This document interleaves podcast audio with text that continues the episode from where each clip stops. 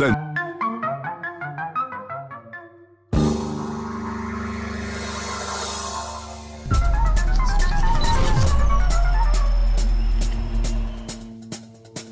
Va ora in onda Zoom, il drive time in mezzo ai fatti con Antonino Danna.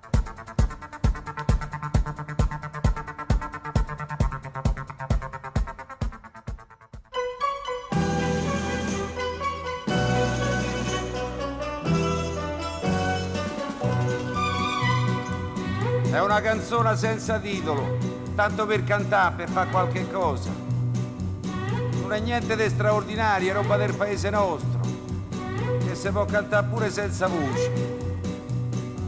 Basta la salute. Quando c'è la salute c'è tutto. Basta la salute in parte scarpe nuove, poi gira tutto il mondo. E mi accompagno da me. Per fa la vita meno amara Mi so comprato sta chitarra E quando il sole scende e muore Mi sento un cuore cantatore La voce è poca ma intonata Non serve a fare una serenata Ma solamente a fare in maniera De fammi un sogno a prima sera.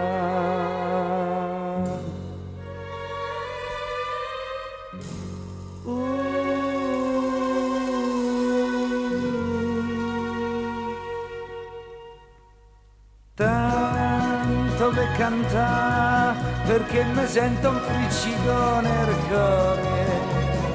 Tanto per sognare perché nel petto mi ce naschi un fiore.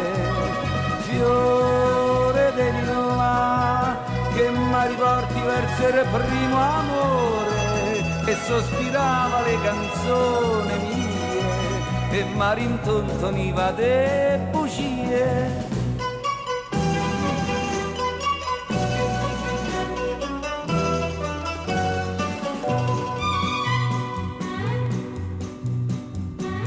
canzoni belle appassionate che Roma mia mi ricordate. Cantate solo per dispetto ma con asmania trenta al petto io non ve canto a voce piena ma tutta l'anima è serena. E quando il cielo si scolora de nessuna si innamora.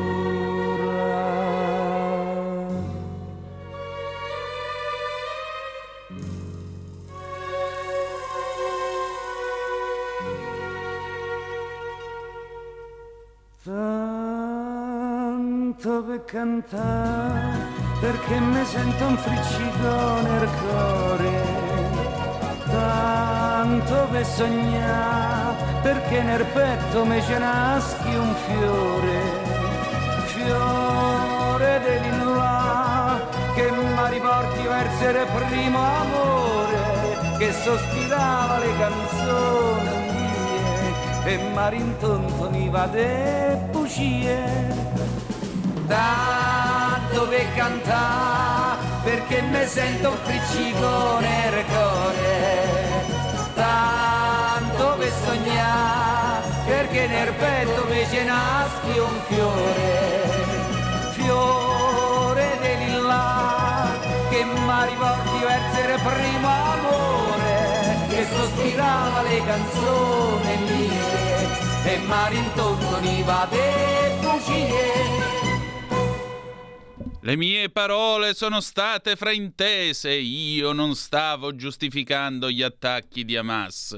Così parlò l'ineffabile segretario delle Nazioni Unite Antonio Gutierrez in questa eh, conferenza stampa che sta tenendo per giustificare eh, quello che ha affermato ieri, e cioè che gli attacchi di Hamas non sono avvenuti così dalla notte al giorno, ma i palestinesi sono stati soggetti a 56 anni di eh, soffocante occupazione, hanno visto la loro terra eh, consumata dagli insediamenti e piegata dalla violenza, la loro economia distrutta, la loro gente cacciata via e le loro case demolite, ma i dolori del, dei palestinesi non possono giustificare gli attacchi eh, che fanno accapponare la pelle perpetrati da Hamas. E questi attacchi così violenti eh, che fanno inorridire non possono giustificare il, la punizione collettiva del popolo palestinese. Eccellenze, anche la guerra ha delle regole e eh, naturalmente queste parole ieri hanno causato, lo sapete, delle polemiche a carattere internazionale. A tuttora Israele non ha rilasciato i visti di ingresso per i funzionari dell'ONU. Amiche e amici miei, ma non dell'avventura, buonasera, siete sulle magiche, magiche, magiche onde di Radio Libertà. Questo è Zoom, il drive time in mezzo ai fatti. Antonino Danna al microfono con voi e naturalmente vi ricordiamo, intanto saluto in plancia comando il nostro condottiero Giulio Cesare Carnelli, vi ricordiamo date il sangue, in ospedale serve sempre. Salverete vite umane, chi salva una vita umana salva il mondo intero. E eh, oltre a questo andate su radiolibertà.net, cliccate su Sostienici e poi abbonati, troverete tutte le modalità per sentire questa casa, questa eh, questa radio un po' più vostra, dai semplici 8 euro mensili della Hall of Fame fino ai 40 euro mensili del livello creator che vi permetteranno di essere coautori e co-conduttori di almeno una puntata del vostro show preferito con il vostro conduttore preferito. Ma banda alle ciance, stasera mi dispiace, stasera qualcuno magari si aspettava un pezzo dance, ma eh, stasera andiamo invece sul folk, come negli anni 70, come le radio libere degli anni 70. Stasera eh, avremo un bel po' di musica folk, di musica che appartiene al repertorio popolare di questo paese, non se ne parla più tanto, ma avevo voglia un po' di un'Italia un po' più semplice. Avete ascoltato sulle orme di Ettore Petrolini Nino Manfredi che cantava Tanto per cantare del 1970. C'è poco da cantare in queste situazioni, ma abbiamo con noi già la nostra amica degli animali. Signore e signori, ecco a voi sua soavità Paola D'Amico. L'amica degli animali con Paola D'Amico. Oh Paola carissima, buonasera. Buonasera Antonino, buonasera a tutti e a tutti. Ben trovata, ben trovata. Allora, Siete questa se... Come? Siete in forma? Ma io più che altro sono sformato, ma questo è un altro è un altro paio di mani che insomma apprezzo comunque la tua cortesia, sappilo, è molto gradita. Eh, detto ciò, allora, eh? E allora se ti consideri sformato, guarda una delle ultime foto che ti ho girato. Sì, perché appunto. volevo partire da quella. È una foto veramente molto suggestiva ed è la foto di un granchio è un granchio dorato, lo vedete, un granchio a ferro di cavallo a tre spine. Sì, aspetta un attimo che la giro subito perché effettivamente quando l'ho visto ho detto che cos'è questa cosa? Non ho fatto in tempo a scriverti perché ero un po' diciamo incasinata Sì. col lavoro. Eccola Però qua. è una foto meravigliosa ed è questo, non- e potrebbe essere una foto veramente un quadro, una cosa surrealista. In realtà è un granchio a ferro di cavallo tre spine che con altri tre pesciolini che corrono in giro insieme a lui e questo è un animale che è sopravvissuto per oltre 100 milioni di anni, visto che noi abbiamo parlato spesso di granchio, qui granchio, Sì. di granchio blu, che adesso è estremamente a rischio perché appunto l'habitat, come sappiamo, di tutti gli animali selvatici è sotto stress, è pesca eccessiva, eh, quindi è un granchio che è stato pescato e utilizzato spesso per sviluppare vaccini. Ma è stato fotografato nelle acque mh, di un'isola protetta, una zona protetta nelle Filippine, Ban Catalan, e quindi vive da un fotografo francese, ehm, Laurent Balestat, che diciamo che mh, ha vinto un titolo due volte, già un titolo importante, un premio fotografico a cui ogni anno più o meno, anche quest'anno, hanno partecipato quasi 50.000 fotografi da 95 paesi. Mm. Lui, se guardate questa foto e vedete la suggestione incredibile, sembra una creatura non, umana, non diciamo di questa terra, ecco. C'è il granchio sotto e sopra tre pesciolini. Si dorati. pare una scena di Alien, una cosa del Eh, genere. sì, però è veramente molto bello ed è quello che ha fatto dire a tanti che il bello c'è nella natura, basta saperlo cogliere, saperlo osservare. E questa è una specie antica, altamente minacciata, ma anche appunto fondamentale per la salute umana e per l'ambiente. E in questa foto sembra quasi luminescente. È un animale bellissimo e meraviglioso. Poi ti ho girato un altro, un'altra foto. Sì, i coleotteri. Anche... No, no, dopo un'altra foto con eh, non si capisce subito che cosa sono. Sembrerebbero sono dei uccelli, pavoni. Degli uccelli, sono trombettini dalle ali grigie. Ah, eccoli qua. Stare, che stanno osservando, però la foto è un po' di, bisogna vedere ingrandita. Sì, è un po' sfocata la foto. Perché queste, praticamente questi trombettini in fila, immobili, stanno osservando un boa che passa nella foresta pluviale del Guayana Spessa Inter. Praticamente questo, questo fotografo ha, diciamo, è rimasto in zona sei mesi per avere questa immagine. Niente meno. È rimasto... certo, poi vincono un premio, diciamo che il premio lì rigenera tutta la fatica spesa. E quindi ha dovuto salvare la sua attrezzatura dall'umidità altissima, dalle formiche che sgranocchiavano la plastica, dai danni che facevano i bracconieri. Sono degli animali incredibili anche questi che sono chiamati così perché loro pass- diciamo, passano la maggior parte del tempo a mangiare frutti maturi, insetti, piccoli serpenti, a foraggiare diciamo, il suolo della foresta. E comunque probabilmente il boa avrebbe voluto mangiarsi il suo boccone e non è riuscito in questa impresa. Questo concorso è un concorso diciamo Wildlife Photographer del 2023 che si ripete ogni anno e che dice appunto la bellezza del mondo è tutta intorno a noi e eh, è sufficiente aprire gli occhi eh, per catturarla. È vero. Quindi anche i nostri ascoltatori se hanno la possibilità secondo me di fare scattare delle belle foto possono mandartele perché quando l'avevo lanciata questa cosa al Corriere per la cronaca di Milano, solo da Milano all'Interno sono arrivate veramente foto incredibili, incredibili. Fatte dai giardini di casa, eh, senza andare troppo lontano o nei giardini del proprio paese, della propria città. Sì, sì. Basta veramente avere pazienza e si diventa fotografi naturalisti con poco. Oggi comunque parliamo di animali strani, animali che sì. sono andati per estinti, animali anche nuove scoperte. In particolare ci fermiamo sui coleotteri. Mm. Eh, perché? Perché sono uscite due notizie in questi giorni. La prima è che in Emilia Romagna, nel parco del Fregnano, è ricomparso, sulla pennina diciamo danese, è ricomparso un insetto che c'è in Italia, dovrebbe esserci, ma in tutta questa zona era dato per estinto ormai da tanto tempo e si chiama appunto um, coleottero carnivoro, eh, un animale un po' particolare di, di discus musinensis, il disco modenese, cioè prende proprio il nome dall'antico nome della città di Modena che era Mutina. Sì. Ed è, natura- è, sempre un naturalista eh, per passione, diciamo, non professionista, che andando in giro per la natura fotografando con la sua macchina fotografica ha fotografato questo animaletto che è il primo che ho girato, quello con la forma un po' ovoidale. Sì, che ha i bordi e, gialli.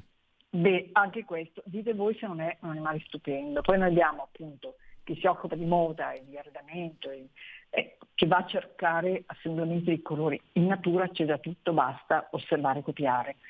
E questo insetto molto raro comunque è un coleottero mm. carnivoro, vive in ambienti semiacquatici, mangia coleottero carnivoro perché mangia girini, larve di zanzara, comunque anche pare rane ne hanno segnalati un po' in Grecia, un po' nei Balcani, in Trentino, però non è così facile trovarlo. È una specie protetta e se è tornato questo è un buon segnale, vuol dire che una zona protetta come questa zona del Pennino Bodenese eh, ci aiuta a, ri- a riconfigurare, diciamo, a ripopolare gli animali che un tempo erano a casa loro. Decisamente. Ha una molto solida, delle mandibole molto forti, molto affilate e quindi per questo è in grado di catturare delle prede anche molto più grandi di lui, proprio grazie a queste mandibole fortissime. Insieme diciamo due di questi animaletti possono catturare la rana, un tritone anche di grosse dimensioni e questa sua forma un po' idrodinamica permette di muoversi è staccato? nell'acqua, mm. vola nell'acqua e ha due zampette posteriori coperte di peli che sono, funzionano come dei reni, insomma. Respira ossigeno atmosferico, quindi non è che può stare sott'acqua sempre, ogni tanto viene fuori, emerge con la parte posteriore del corpo, fa una bella provvista e poi si butta sotto, un po' come fanno gli animali mammiferi acquatici, insomma. E mh, ha anche delle forti ali e se necessario prende il volo e va, per quanto appunto sia un animaletto abbastanza pesante no? per certo. Un altro tipo di coleottero, andiamo questa volta nel sud Italia, è stato trovato nelle grotte vulcaniche dell'Etna. Quindi vuol dire che in questo vulcano che ogni tanto erutta, ogni tanto fa, diciamo, si fa sentire, un vulcano molto attivo, non è un vulcano spento, vivono tanti animali e vivono anche specie sconosciute. In realtà coleottero piccolino e l'altra immagine che ti ho girato completamente diverso ma con caratteristiche simili, anche lui un bel carnivoro. E è mh, interessante perché questo invece non era conosciuto, quindi è stato trovato, repertato, censito per la prima volta. E sicuramente vivendo nelle grotte dell'Etna è un animale che ha delle capacità di resilienza eccezionali, cioè riesce a tollerare situazioni al limite delle possibilità della vita, perché immaginate quando c'è comunque un, movimento di gas, una piccola eruzione, la temperatura che, a cui si arriva dentro queste grotte. È un animale molto molto molto particolare. Ecco, Decisamente. I coleotteri, dobbiamo dire che però sono tantissime le specie, ci sono oltre 350.000 specie note di coleotteri, questo ci aggiunge a quelle già noti e alcuni non sono molto amati perché mh, sono considerati parassiti nocivi per le culture, per i prodotti immagazzinati, vanno dove, dove possono a trovare cibo. Tra loro ci sono però per esempio anche quelle più amate, quelle porta fortuna e sono le coccinelle, importantissime perché contribuiscono a controllare gli afidi. Certo. E perché volevo parlare di coleotteri? Perché sono un po' l'animale simbolo della metamorfosi. La metamorfosi, non, non mi voglio cimentare il greco, ma vuol dire eh, da meta oltre morfè forma, quindi oltre sì. la forma, trasformazione, mh, è un meccanismo che non riguarda noi umani ma riguarda tantissimi animali in natura, farfalle per esempio, e ehm, quindi i coleotteri in particolare in ogni fase della loro metamorfosi possono creare un danno, quindi quando sono larve eh, si nutrono delle estremità delle radici che crescono, masticano, perforano gli steli, quando poi sono più grandi causano altri danni perché mangiano i frutti, i boccioli, i fiori, le foglie, secondo la specie. Quindi possono avere questo aspetto appunto fastidioso per le colture molto intensive. Ma sono animali appunto che ci regalano la meraviglia della metamorfosi, quindi un continuo cambiamento. Quindi insetti, molluschi, crostacei, fiboli, piccoli rettili, echinodermi, tutti sono animali che possono mettere in atto questa trasformazione. Metamorfosi che a noi tanto forse piacerebbe, ma noi non cambiamo forma. Certo. E questo è un po' la storia di oggi. Poi naturalmente abbiamo mh, i cultori della cultura classica, penseranno subito a Ovidio, alle sue metamorfosi, che sono altra cosa, perché Ovidio ha raccolto 250 miti greco-romani, no? L'enciclopedia della mitologia classica con le sue metamorfosi, però è una narrazione diversa. Ecco, lui parte dal caos, dallo stato primordiale, arriva al grande Giulio Cesare raccontando in questa grossissima collezione tutti i miti dell'antichità che riguardano l'uomo, le piante, gli animali, le statue, le forme animate e quindi diciamo è un altro tipo di metamorfosi. Esatto, esattamente. Tra l'altro eh, la letteratura, diciamo, classica greco-romana non manca di metamorfosi alle volte che avvengono anche in modo punitivo, perché per esempio l'asino d'oro di Apuleio, dove ah. il protagonista, che è uno che oggi definiremmo sessista, o womanizer per dirla in, in americano, insomma un, uno che svaluta le donne, ecco che una bella mattina si trova a essere trasformato in un asino e vive tutta una serie di, di, vicende fino a quando non capisce che deve evitare di umiliare le donne e allora per aver deciso di mutare vita e di trattare bene le donne e rispettarle ecco che torna ad avere di nuovo la sua forma umana. Quindi anche questo è molto, è molto istruttivo. C'era questa idea del cambiare, del resto gli dei eh, diventavano per esempio eh, cigni, nel caso di Leda, no? Leda che viene messa al mondo da questo amplesso tra Zeus che si fa mm, che si tramuta in cigno eh, per accoppiarsi con, eh, ehm, con quella che diverrà poi la madre e così via. Insomma, era qualcosa che apparteneva alla loro cultura, l'idea di poter cambiare forma, l'idea di potersi adattare alle varie situazioni. Beh, pensa anche alla, all'Odissea, alla Maga Circe che trasforma il compagno Ulisse in porci. Esatto. Nell'antichità questo pensiero era molto forte, no? Certo, come no, come no, come no. E tutta questa idea... Ma anche, che... mi è venuto in mente adesso anche Sant'Agostino, che mm, praticamente c'è gli stregoni che offrivano ai viaggiatori un formaggino mescolato con la droga che li trasformano anche loro in somari sì. per farsi trasformare e portare i bagagli. Ci sono delle storie incredibili esatto. della stregoneria. E che noi abbiamo perso il senso della meraviglia, questa è la verità. Noi ragioniamo troppo in maniera schematica, sarà anche colpa della tecnologia, sarà il fatto che viviamo in un'epoca di positivismo elettronico e così via, e allora non riusciamo più a meravigliarci all'idea che possiamo diventare qualcos'altro. E, esatto. questo, è, e questo è qualcosa di, di stuzzicante, aggiungerei. 346 642 7756 se volete dire la vostra, oppure 029294 7222 se volete intervenire in questo campo. Voi fotografate gli animali, dove li fotografate? Che attrezzature usate?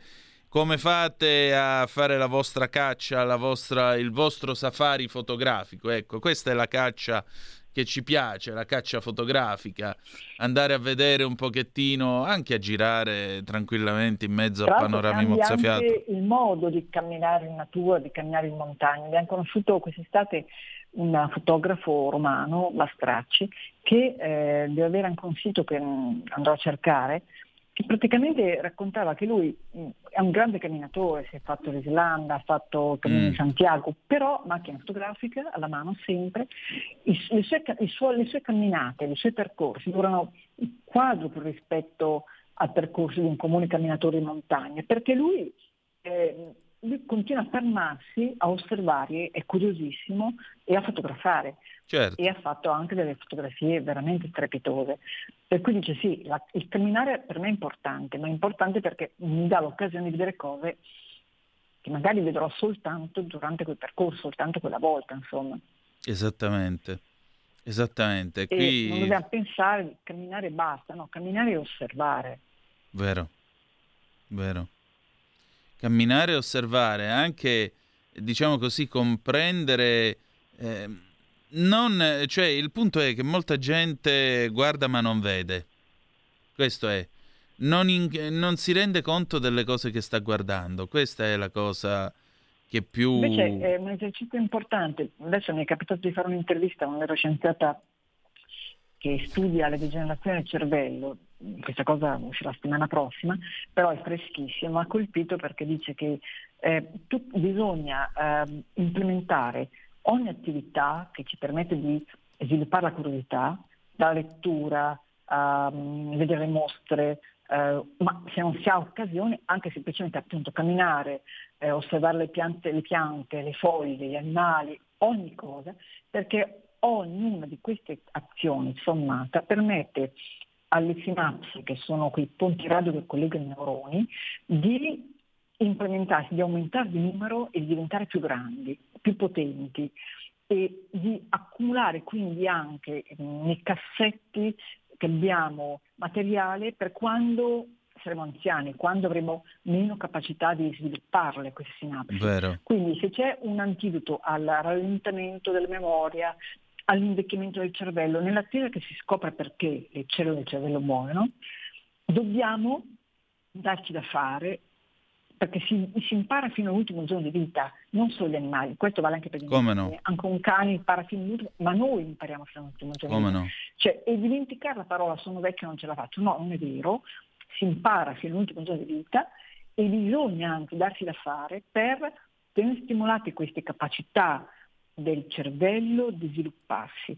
Le sinapsi si sviluppano, i neuroni crescono, si allarga, si aumenta diciamo, il potenziale. Abbiamo tantissima parte del cervello che non utilizziamo, dicono tre quarti, quindi andare a cercare di sviluppare anche quelle aree e farsi una sorta di cassetta degli attrezzi, di scorta, di energia, di materia fondamentale per quando appunto saremo un po' più vecchi, magari non potremo più permetterci una lunga passeggiata, di andare a vedere una mostra, andare al cinema e stare con gli amici. Anche la socialità è molto importante, quindi certo. approfittiamo, usciamo appena possiamo, godiamo dell'ambiente, delle bellezze che ci offrono, senza andare a fotografare il granchio nelle profondità delle, delle acque delle Filippine, perché ovviamente non è alla portata di tutti, però pensiamo che cosa la mente umana è in grado di catturare tutto questo ci sarà veramente di utile quando saremo un po' più eh, magari veramente anziani e non potremo più ehm, approfittare insomma, di queste occasioni. Esatto, Però la vera. È un patrimonio che abbiamo accumulato.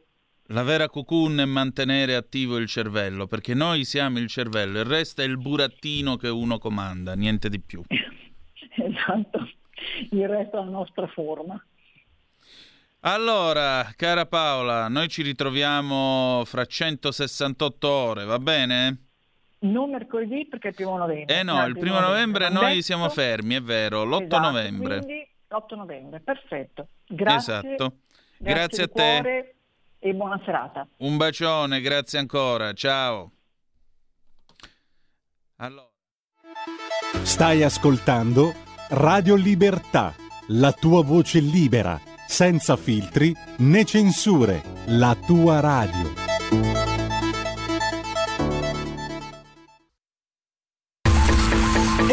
Non trovi più il segnale di Radio Libertà sulla tua radio DAB? Non disperarti, risintonizza. Sì, ma come? È facile, tasto menu, poi scegli il tasto corrispondente alla ricerca automatica dei canali, attendi qualche minuto e tutte le stazioni DAB della tua zona saranno disponibili.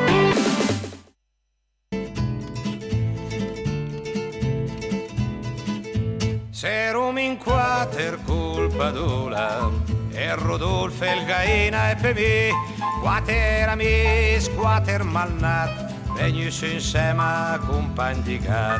E fa la guerra in Albania su in montagna ci ha pairat negher tudesc della Wehrmacht mi fan morire doma pensac e mancata in un'imboscata pugne pesciate una fusilata Mami, mami, mami, 40 di 40 notti a San Vitura ciapa i bot, dormi de campi e de malat. Mami, mami, mami, 40 di 40 notti, sbattute su, sbattute giù, mi son de quei che parlano. il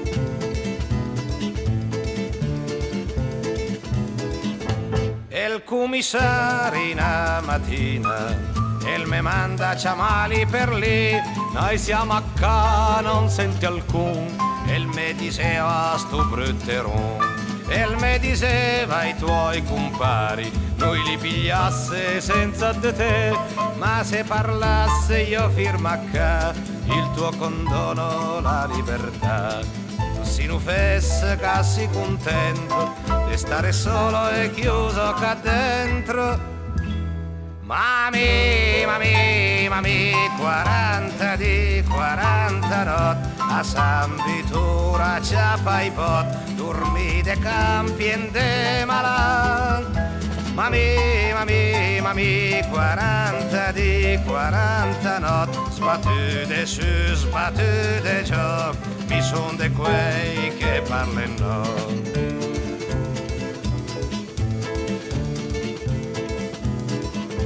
Son sarà su in stara terra, piena de nebbia, de frece, de scur, Sota sti mur passen i tram, recasse vita del me Milan. E il cœur se stringe ben già la sera. Mi senti mal, sto minga in pe. Pugia in sul letto in un canton. Me par de ves proprio su. Le pesche in guerra sta in sulla terra, la libertà la varna spiada. Mami, mami, mami, 40 di 40 notti, a San Vitura ciapa i pot, dormi de campi e de malan. Mami, mami, mami, 40 di 40 notti, sbattude su, sbattude giù, mi son de quei che parle no. Mi parli no. E lui non parlava, Nanni Svampa, Mami 1972, siete sempre sulle magiche, magiche, magiche onde di Radio Libertà. Questo è sempre Zoom, il drive time in mezzo ai fatti, Antonino Danna al microfono con voi. Sono le 18.33 in questo momento di questo eh, mercoledì 25 di ottobre 2023, in attesa di collegarci con Antonio Zennaro, che stasera sarà brevemente con noi perché ha un impegno. E, e diciamo che mm, il nostro eh, prima di arrivare a questo vi devo dare un aggiornamento. Il, eh, l'ambasciatore alle Nazioni Unite Gilad Erdan, di, ovviamente l'ambasciatore di Israele, ha eh, reagito rabbiosamente alle osservazioni che eh, Gutierrez, il segretario generale delle Nazioni Unite, ha espresso quest'oggi chiedendogli di nuovo di dimettersi. È una disgrazia per le Nazioni Unite che il segretario generale non ritiri le sue parole e non sia nemmeno in grado di chiedere scusa per quello che ha detto ieri. Deve dimettersi, ha detto Erdan aggiungendo che eh, Gutierrez distorce e eh, travisa la realtà, Erdogan ha accusato il capo delle Nazioni Unite di aver eh, biasimato Israele per, eh, per l'attacco brutale compiuto da Hamas il 7 di ottobre scorso. Ogni persona comprende molto bene che il significato delle sue parole è che Israele è colpevole delle azioni di Hamas o almeno mostra la sua comprensione per il retroterra che ha portato a questo massacro. Insomma, è come se avesse detto eh, che Israele se l'è andata a cercare. Un segretario generale che non comprende che l'omicidio di innocenti non può essere mai giustificato né tantomeno ricompreso all'interno di un retroterra non può essere segretario generale. Questo è quello che sta succedendo in queste ore. Quindi Israele, Nazioni Unite ai ferri corti, Gutierrez secondo voi deve restare o se ne deve andare? 346 642 7756, ma adesso conto corrente con Antonio Zannaro. Va ora in onda Conto corrente, economia e finanza per tutti. Conduce Antonio Zennaro. Money!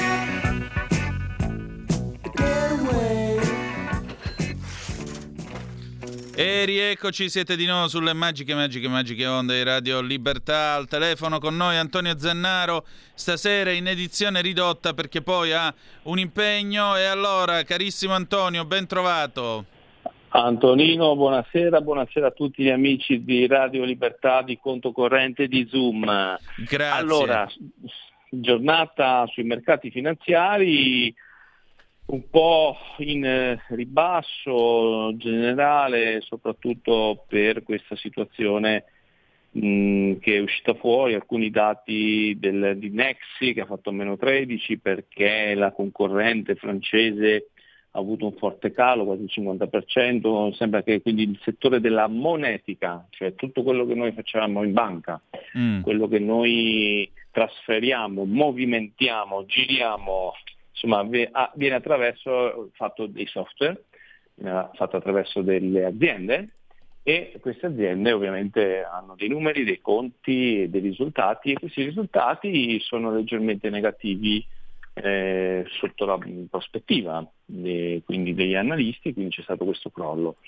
Dati, se vogliamo, anche abbastanza negativi per Porsche, che insomma, ha, dovrebbe chiudere l'anno con degli importanti utili, però ahimè eh, sconta un rallentamento del mercato, quindi c'è un tema legato al lusso, meno vendite in Cina, il tema del, dell'elettrico, sono stati spesi ben 2 miliardi per la prima volta in ricerca e sviluppo da parte di Porsche, il lancio di nuovi prodotti, eh, però collegati al tema full electric.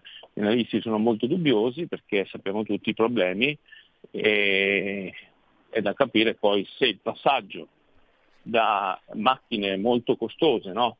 a motore, perché compri motore, compri cavalli, è giustificabile all'elettrico con tutti i problemi di autonomia, di certo.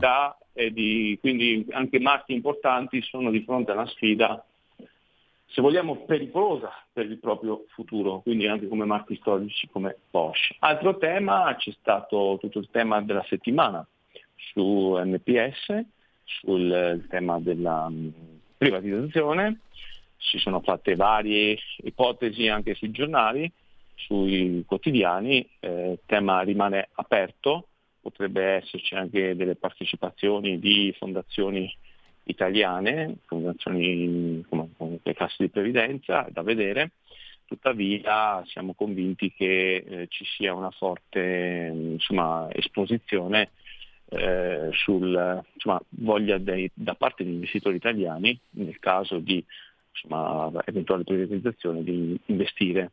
Quindi forse questa nuova tranche di privatizzazioni sarà una tranche non fatta eh, come veniva una volta, no? vendita mm. a stranieri, ma forse più a investitori italiani, investitori nazionali interessati a insomma, una presenza importante nel PS, l'antica storica banca italiana, e poi rimane aperto il tema degli Stati Uniti, sì. il rifinanziamento del debito americano, dei treasury, paesi storicamente che compravano anche per motivi geopolitici. Eh, eh, politici, ad esempio la Cina comprava molti treasury americani, non li sta più comprando come prima, ma li sta comprando in maniera molto più limitata e quindi per ovviamente motivi geopolitici, lo scontro su Taiwan, eh, anche adesso la geopolitica in Medio Oriente, l'Ucraina, la Russia, quindi c'è un, tutto un tema di rifinanziamento. Anche noi abbiamo un tema di rifinanziamento del debito nel corso del 2024, andranno rifinanziate in emissioni per circa 500 miliardi, però il governo sta lavorando in maniera molto ma molto intelligente con quindi emissioni mirate, con dei tassi secondo me molto molto interessanti e anche con tutto il tema di staccare il possesso dei BTP dal, mm, dal, dall'ISE, la tassazione di Stato italiani che è molto favorevole ad esempio rispetto a normali fondi di investimento, quindi sono convinto che l'Italia riuscirà nel 2024 a rifinanziare il proprio debito pubblico a tassi buoni per i risparmiatori italiani. Questo Antonino è un po' lo scenario della settimana, di questa sera dei mercati.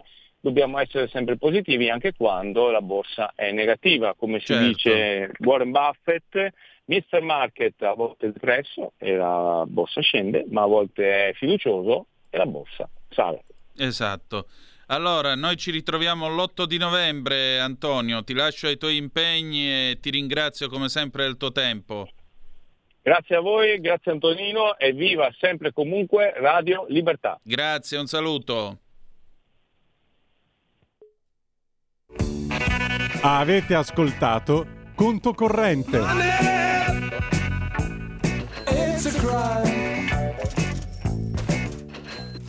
E allora stasera abbiamo avuto questa edizione flash di conto corrente, l'8 novembre lo ritroveremo ancora una volta puntuale e preciso in edizione ordinaria full il nostro grandissimo Antonio Zennaro. Allora, domanda che io vi pongo. Antonio Gutierrez, segretario delle Nazioni Unite, deve restare al suo posto o se ne deve andare? Se ne deve andare sì o no? Se sì perché, se no perché. Nel frattempo sono arrivate già due zappe al 346 642 7756 Luciana da Udine se ne deve andare vergognandosi per aver dimostrato la sua inumanità e questo basterebbe, ma anche la sua ignoranza in materia. Paolo, vada, vada, vada! Punto esclamativo. Pronto chi è là? Buonasera, sono Davis da Malaga. Eh, mi sembri alle cascate del Niagara. Che cacchio è sta cosa di sottofondo? No. Sto fruscio, eh, che No, sono in macchina. Ah, ok. Ciao, ben trovato. Dimmi. Eh, eh, per me allora il signor Gutierrez se ne eh. dovrebbe andare, ma, detto, ma proprio subito. Solo che dudo che se ne dudo, come dicono qua, dudo è dubito, dubito che se ne vada. Eh, lo dubito, dubito pure proprio. io, lo dubito io pure anche, io. Ma, ma, io voglio anche certi personaggi che non li invitino più alla televisione. Mm. Tipo il professor Dorsi o quelle di Battista. Veramente io sento di quelle cose che non, non, non, non mi spiego veramente in Italia come ci possono essere ancora persone che ragionino in questo modo. Perché eh, ma anche qui in Spagna, eh, guardate che qua in Spagna ci sono gli stessi personaggi, al, anche al governo, eh. Ma sì. Quindi, e dicono le stesse cose, dicono le stesse cose delle persone che ho citato prima e del signor Gutierrez. Perciò guardate che eh, eh, siamo veramente in Europa veramente ci tiriamo i sassi in testa. Noi ci, mettiamo, ci scaviamo la fossa e ci buttiamo anche la terra in testa eh, così io non riesco a capire. No, loro sono tutti uniti, diciamo i popoli arabi, sì. o i, i popoli islamici, loro sono tutti uniti, loro vanno tutti nella stessa direzione. Anche se dicono che certi difendono Israele, ma alla fine guardate che per me non li difendono affatto. Eh. Invece noi in Europa le, ci sono proprio le fazioni che, che dicono che Hamas sia, siano dei partigiani perché ho sentito anche questa. Eh. Guarda, quello che ha detto Erdogan eh, è semplicemente ributtante. Non si può definire eh. liberatorio, partigiani, gente che ha fatto 1400 morti, tra cui bambini decapitati o bruciati vivi. Eh, è inutile che qui stiamo a giustificare. Signori, Hamas è un gruppo di fottutissimi terroristi. Col terrorismo non si negozia, punto. Il terrorismo si sradica, non si negozia. Non si negozia. Certo, certo. Non si può... Ma voi credevate davvero che questi sfondavano, entravano, facevano una carneficina, rapivano 200 innocenti e dopo tutta questa cosa Israele cosa avrebbe dovuto fare? Andare col cappello in mano all'ONU e dire scusateci se esistiamo, se siamo al mondo, anzi già che ci siete magari aprite altri quattro forni che così ci eliminate no, tutti esatto. e troviamo parcheggio? Ma sì. davvero pensate secondo che Israele doveva, sia così scemo? Eh, doveva porgere sì, doveva porgere l'altra guancia, secondo certi. Cioè, non eh, è bastato l'olocausto, eh, ne dobbiamo fare un altro. Sì, sì, Perché sì, questa cosa è nazista. Ah. Questa cosa è nazismo. E, e, poi il termine genocidio lo continuo a usare, ma genocidio eh, mi sembra che sia stato il termine è proprio perché per lo sterminio degli ebrei. Eh. Non gli ebrei che sterminano altre, altri popoli. No, non hanno sterminato proprio nessuno, quindi... Appunto, e, loro, e, e qui parlano di genocidio. No, per L'hai sentito, no? Genocidio da parte di Israele verso, verso il, la Palestina, il popolo palestinese. Ah, vabbè. Sì, ma eh, vedi vedremo, Davis, continua. sai qual è il problema? Sai qual è il problema? Il problema è che purtroppo, mm. mentre una volta si cercava la possibile verità, cioè uno faceva un'indagine, sia pur avendo le sue idee, attenzione, però ti raccontava i fatti e ti diceva guarda è successo questo, questo e quest'altro. La mia opinione è questa qua. E finiva lì. Così la gente aveva la possibilità di rifletterci sopra e dire sì, sono d'accordo, non è... Oggi i talk show sono solo dei gallinai, peraltro col tempo contingentato, perché io vorrei chiedervi, no? Ora, con tutto il rispetto per Giovanni Floris, facciamo l'esempio più lampante. Ma voi riuscite a seguire una puntata del programma di Floris? Cioè, eh, eh uno, che, no. uno, che, in due ore di trasmissione ci infila 40 ospiti, mi spiegate che cavolo ne capite? Voi riuscite a capire qualcosa dal, dallo spazio di Bruno Vespa 5 minuti? Cioè, voi riuscite a capire no, il tema, l'approfondimento? In 5 minuti tu vuoi approfondire una roba del genere? Allora è ovvio che poi quando tu hai tempi contingentati, hai lo show business da fare, perché ormai non è più informazione, è infotainment, cioè informare ma anche fare un po' di spettacolo. È normale che poi tu chiami il tizio strambo che viene, dice le cose all'esatto contrario, così nasce la polemica, la gente rugna, ma questo non è un colloquio serio. Questo è soltanto un parlarsi addosso, punto. Punto. Allora, qui come la pensiamo? La pensiamo che il 7 di ottobre c'è stato un assalto vigliacco a sorpresa in cui degli innocenti hanno perso la vita. Questi sono i fatti. Poi le opinioni le discutiamo, ma i fatti restano fatti. E i fatti sono che un paese che viveva per i fatti suoi, in cui c'erano dei ragazzi che stavano partecipando a una festa, si sono trovati addosso della gente che gli ha sparato per il semplice e banale motivo di essere al mondo e di essere ebrei. Questo è. Esattamente come quelli che quel tizio coi baffetti lì a Berlino, quel pagliaccio che però non faceva ridere come Charlie Chaplin che era il suo sosia, quel cornuto di Berlino li infilava nei forni per lo stesso motivo. Allora, se non si riesce a capire l'analogia tra le due cose, allora poi cominciamo. E eh beh, però Israele se n'è andata a cercare, eh, effettivamente, insomma. Eh, ma è quello, eh, però... è quello che, che, fa rabbia. C'è sempre eh, però, e eh, ma... Sì, eh, appunto, qui non c'è no. né però né ma, ma stamattina... Eh, però né ma... Eh, ma vedi... ma se senti personaggi... Ma come fa un, un, un un rettore di università come il professor Dorsi a, a dire, se, ma è veramente inascoltabile. Ma, ma non Davis... può insegnare all'università una persona così, ragazzi, ma siamo seri. Davis, eh, questa gente è fortunata perché io non auguro loro di vivere in un mondo in cui Hamas avrà vinto. Perché nel mondo in cui Hamas avrà vinto, loro non avranno diritto di parola e loro saranno i primi a sottomettersi a mettersi il burka, la chippa, eh, la chippa no, eh, la keffia, quello che vuoi come, di, come, dice il buon Capezzone, anche le donne che criticano sì, Israele, a, a, bisogna dargli un viaggio premio a, Iran, a, a, a Teheran. A Gaza, no, a Gaza settimana. direttamente, sotto Hamas, Dai, poi vediamo. Lì, cioè, no, a Teheran, un viaggio premio a Teheran. Sì, appunto. Una settimana. E, e poi vediamo se si pensi ancora lo stesso. Vabbè, dai. Grazie. Vedremo, tanto ne succederanno ancora, eh. per me ancora il peggio non, non, l'abbiamo ancora sentito. Temo anch'io, caro amico, temo anch'io, fratello mio. Grazie, un Davis. Un abbraccio a te. Altra telefonata, pronto chi è là? Niente, non ha voluto dire la sua.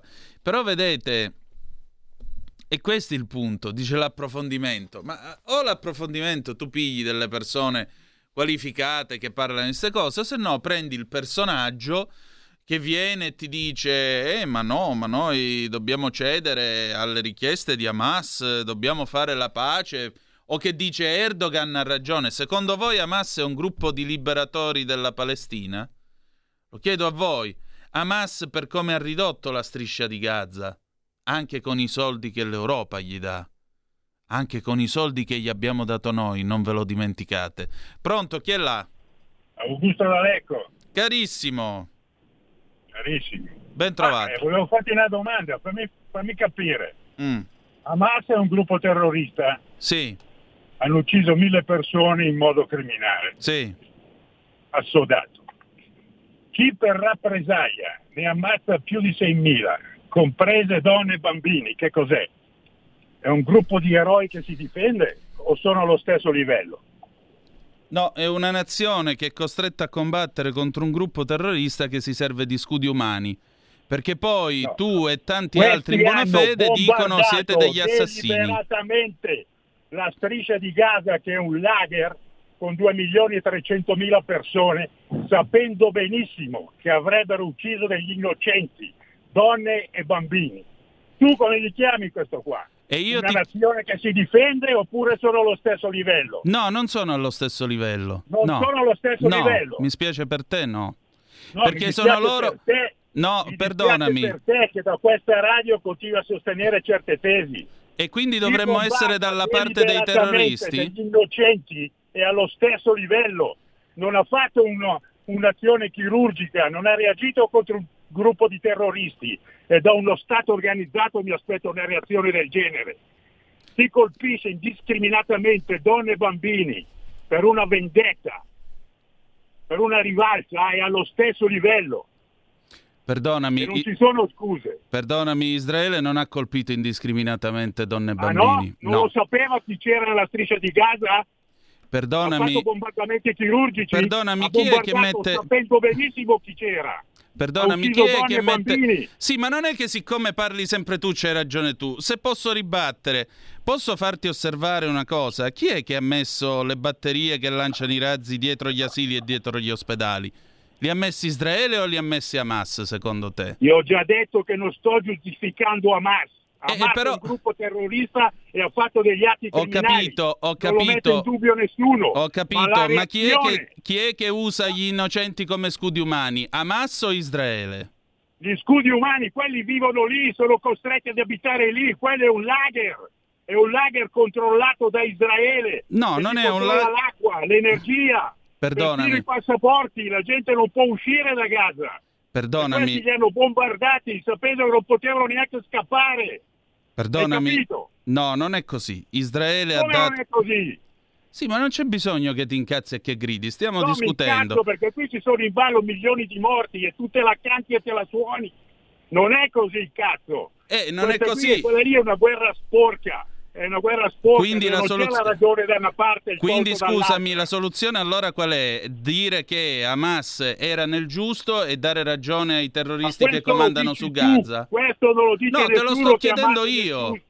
Te Io lo ti sto chiedendo che la io. reazione di Israele, una vendetta, una rappresaglia del genere, lo mette allo stesso livello. Scusami. Uno Stato organizzato, l'esercito più forte con un'intelligence da fare invidia a tutti, che tutti considerano il top del top, non può abbassarsi a fare certe rappresaglie indiscriminate e ammazzare donne e bambini. E Israele questo non ha ammazzato donne e bambini di- Ah, no? indiscriminatamente, volutamente. Cioè, forse a te sfugge questo punto. No, sfugge Hamas a te. ha ucciso- di Gaza sanno benissimo che è lo Stato più densamente abitato del mondo e che se lo bombardi ammazzi degli indocenti. Ma che cazzo stai dicendo? Che Israele lo sa meglio di te, meglio di me che andava così bombardando a tappeto. Perdonami, Lo sapeva allora, benissimo. perdonami, intanto non siamo all'osteria che mi dici che cazzo stai dicendo. Cerca di avere un minimo di rispetto all'interlocutore, perché io ne ho. Senti, senti, non fare tanto la damigella. Chiudi. Chiudi. Allora, quando il punto è che qui, quando non si vuole discutere, si, trapa- si travalicano i limiti. Concetto è molto semplice. Il concetto è molto semplice. Israele non ha volutamente deciso lo sterminio di donne e bambini. Mm? Chi è che si serve degli scudi umani? Chi è che tira i razzi dal cimitero dietro l'ospedale a Gaza e poi il, il razzo sbaglia la mira e ne fa 470 di morti? E però dicono è stato Israele, no? Siete stati voi con i vostri razzi difettosi. Chi è che si serve degli- di uomini e di, do- di donne, vecchi e bambini come scudi umani? Chi è?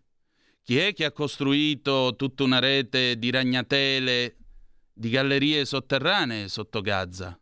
Come fai a prenderli? Dice, eh, ma è densamente popolata. Sì, certo. Ma è altrettanto vero che Israele ha chiesto a chi si trovava nella zona di Gaza di abbandonare la zona. Perché? Perché sarà una guerra lunga e la guerra implica la distruzione di Hamas. E purtroppo, purtroppo, questa è la logica della guerra. Non esistono guerre chirurgiche, non esistono bombe intelligenti. Non esiste roba di questo genere.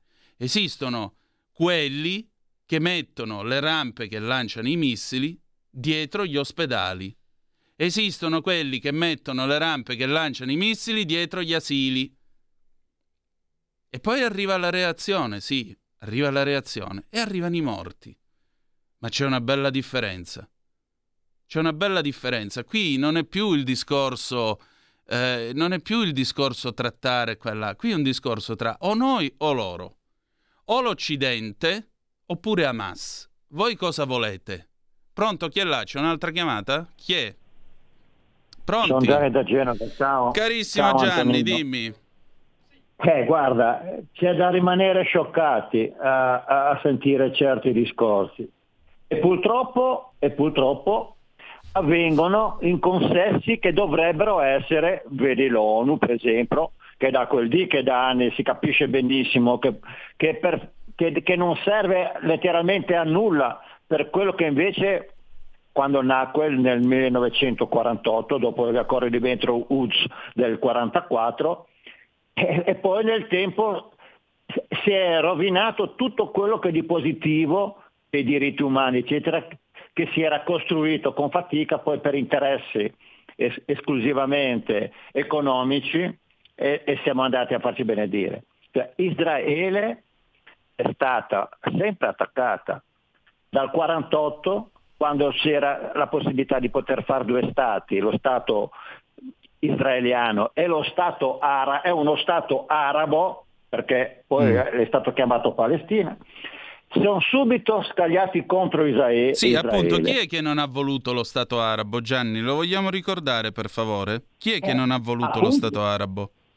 Gli sono arabi. stati gli arabi. Gli arabi. Non sono Allora- stati assolutamente gli israeliani. appunto. e ricordiamoci anche, per quel che poco- posso conoscere, cerco di informarmi nel migliore dei modi, che era stato concesso naturalmente agli israeliani un territorio dove da una parte c'erano i cosiddetti palestinesi che erano 1.250.000 persone, gli altri erano poco più che un terzo, però poi nel, nel frattempo, dato che c'era stato quel- quello schifo dell'olocausto, Eh. della seconda guerra mondiale, che sono stati sterminati più di 6 milioni di esseri umani, di persone, di persone, è andato la possibilità di andare in quella zona lì e di conseguenza arrivare a un- certo numero di persone che comunque erano sempre inferiori a- a- agli arabi. Gianni, io Poi- ti chiedo, io, io ho poco tempo, è una telefonata in coda, però ti chiedo una cosa. È una cosa, è una cosa criminale quella di continuare perché noi, gli israeliani, sono nostri fratelli. E se in Europa non si prenderanno dei provvedimenti seri quando si andrà a votare, ma anche prima, cioè la Turchia non deve far parte della Nato, che dovrebbe essere sciolta anche lei, perché sono musulmani e, e- e di conseguenza non hanno nulla a che vedere con l'Occidente. Se si parla invece di, diciamo, economicamente di fare dei contratti è una cosa, ma non si può so- soggiacere a questo schifo. Guarda quello che è successo Ah. nel Nagorno-Karabakh. Infatti, aggiungerei una cosa vergognosa. Aggiungerei una cosa, la Turchia veniva da una lunga storia di laicità come l'aveva voluto Kemal Atatürk, il fondatore della Turchia moderna, e con Erdogan che c'è stata l'islamizzazione e il ritorno ai principi da impero ottomano. Però ti pongo una domanda, perché comunque il nostro amico di prima ha posto una questione. Secondo te Hamas e Israele possono essere messi sullo stesso piano, visto Ma che Hamas ha, ha scannato innocenti e Israele bombarda? Ma assolutamente no, Hamas ha sempre dichiarato che vuole la, la distruzione del popolo israeliano e mette, le- le- le- e quello è ancora più grave perché mettono la loro popolazione che l'hanno tenuta nella miseria più totale, perché nel 2000 quando erano stati restituiti dei territori che avevano conquistati con la guerra gli israeliani, c'era un fior fiore, lì c'era economia, agricoltura, eccetera, se ne sono ben guardati di proseguire con intelligenza quello che avevano fatto gli israeliani. Hanno fatto tabula rasa e hanno fatto soltanto accordi per prendere armi e la popolazione l'ha lasciata nell'indigenza e nella, nella- nella- e nella- e nella povertà e li usano come scudi umani. Questo si sa. Gianni, 30 secondi di pausa, io ti ringrazio per aver chiamato, poi prendiamo l'altra telefonata, tra poco. Stai ascoltando Radio Libertà, la tua voce libera, senza filtri né censure, la tua radio. Rieccoci sempre sulle magiche, magiche, magiche onde di Radio Libertà. Antonino Danna al microfono con voi. Zoom il drive time in mezzo ai fatti, le 19 e 01. Pronto, chi è là? Ciao, sono Mauro di Reggio. Ciao Mauro, dimmi. Vedi, vedi Antonino, in questo periodo qua, da, diciamo da vent'anni a questa parte minimo, in Europa si sta diffondendo un antisemitismo che fa schifo. Mi sembra di essere quando, cioè io non c'ero, ma ho, sentito, ho, ho, letto e ho sentito. Siamo ai prodromi del, degli anni 30 in cui il baffino no, si divertiva a fare quello solo ed esclusivamente perché voleva eliminare que- questi qua con i suoi sogni di grandezza della razza ariana. C'è da dire però una cosa anche, una parte di colpa di tutto questo è dovuta all'Europa anche, perché l'Europa ha aperto le porte all'Islam 30, anni, 30 o 40 anni fa, no? facendo in questo modo, ha fatto sì che gli ebrei che vivevano in Francia particolarmente, in Germania, in altri paesi, si sono sentiti minacciati in tutti i casi no? e hanno deciso di ritornare nel focolare ebraico che era stato dato loro nel 48. In questo modo sono aumentati, però hanno dato prova di essere quello che erano, no? coltivando dei sassi per ottenere il massimo che si potesse essere. E prova, una parte di colpa è anche nostra perché abbiamo aperto all'Islam. Ci stiamo vendendo, ricordatevi tutti che nel 1400 eh, sono arrivati alle porte di Vienna e l'hanno assediata. Eh, Vlad II, detto il Tepes, l'imperatore, in Valacchia e in Transilvania, era della stirpe dei cavalieri Dracul e lottò immensamente lottarono per liberarsi dall'impero ottomano e ci metto anche il discorso che il Kosovo, la Valle dei Meri, dei serbi, hanno lottato 200 anni per liberarla da, da, da, dall'Islam e adesso grazie a Obama e ai suoi servi noi ce lo troviamo davanti. Ciao. Ciao, guarda, eh, tu poni un altro tema. Da anni, dalla, dalla Francia soprattutto, tanti ebrei hanno scelto di tornare in Israele. E questo è molto grave. È molto grave perché l'antisemitismo si sta diffondendo di nuovo in Europa. Questo è vero, questo è un allarme che condivido con te. Altra telefonata, pronto chi è là? Niente? Allora qualche zappa. Luciana, sempre da Udine, Israele ha dato il tempo agli abitanti di Gaza per lasciare il nord, Hamas non lo ha permesso. È vero anche questo, grazie per averlo ricordato. Ancora il nostro chi è? Paolo, l'ONU, un gigantesco burocratico ormai inutile spreco. Gino di Ostia, ciao Gino, il problema non è Gutierrez che sicuramente rappresenta la maggior parte dei paesi dittatoriali, autarchici, totalitari, ma l'Occidente deve smettere di autoflagellarsi di sentirsi colpevole. Deve far valere e far pesare i suoi valori di democrazia non dando sostegno economico. Basta, devono pretendere rispetto da questi paesi totalitari.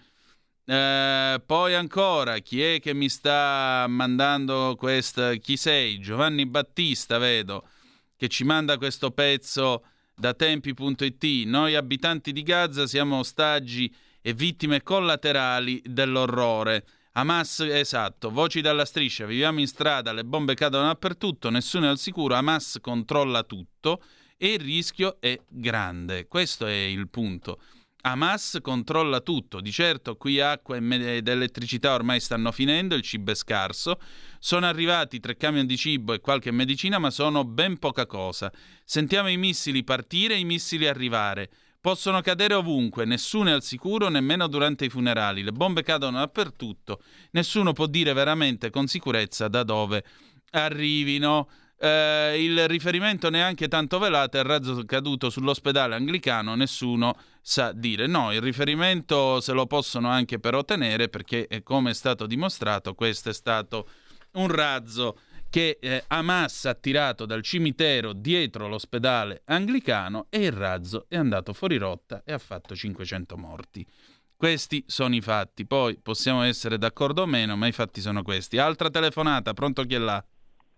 Pronto? Buongio- buonasera, dottor Danna. Buonasera, il dottore Volevo... è all'ospedale però, non c'è bisogno no, di dottore. Beh, Dica, ecco. benvenuta. Ecco, allora, io sono Rosa G da Monza. Benvenuta Rosa, che bel 85 nome. anni. Onore a ho lei. Ho visto la guerra. Eh. com'era e vi garantisco che la mia mamma con quattro figli ha rischiato di andare nel campo di concentramento perché eravamo sfollati a San Giovanni del Dosso, Ostiglia e mm. Poggiolusco, tornavamo a piedi a Milano da quel posto, da quel paese. Bene, perché mia madre ha visto dividere donne, bambini e uomini. Ha chiesto agli uomini neri, io li chiamavo uomini neri perché hanno tutti divisa nera. Le ho chiesto, dice, ma cosa fanno, dice, queste persone divise così? Sa cosa le ha risposto questo, non so se era delle SS, penso? ha detto stai zitta se non vuoi andare in campo di concentramento anche tu. Sono cattolica, eh. però queste persone dovrebbero vedere quello che è successo nei lager, nei campi di concentramento. Io li ho visti, sono rimasta così male a 14 anni, eh? vedere sti bambini, il dottor Menghele, forse non se lo scorda nessuno, eh? quello che hanno fatto, esperimento su donne incinte, bambini, eccetera, eccetera. Scusatemi la rabbia, ma io quando sento queste cose mi viene il nervoso. Buonasera. Buona serata e adesso Ale Musella. Vediamo un po'. Maestro, ci sei? Ci sono, ci sono. Allora, allora, eccoci qua per questa, per questa puntata. Naturalmente noi proseguiamo. Senti Ale, so che sei stato a Roma, un bel evento, c'è stata anche della bellissima lirica, me la racconti? Sì, molto volentieri. Siamo stati, è per la seconda volta che sono stato chiamato a presentare questo evento, un evento di lirica in Campidoglio alla Protomoteca. E, mm, in questo caso anche nel primo caso sono stato premiato, anche qua ho ricevuto un premio che non mi aspettavo per, per la mia attività nel mondo dell'arte. E comunque a prescindere da questo è stato un evento dove siamo riusciti a unire lirica, eh, sociale e eh, anche un po' di glamour, perché comunque c'è stato il calà di premiazione di questa rivista importante eh, che è Business Woman and Life polacca, e, mm, per cui mm, che, che, appunto ogni anno premia determinate persone a seconda poi delle varie categorie e, e mm, sono riuscito ad inserire 12 artisti eh, che hanno esposto delle opere ancora una volta per sensibilizzare contro la violenza sulle donne perché non ce n'è mai abbastanza, per cui ho accettato di presentare questo evento, io non sono un presentatore proprio perché mi hanno permesso di poter ehm, esporre determinate opere per una, una motivazione che per me è sempre molto importante, che è appunto questo annoso problema della violenza sulle donne.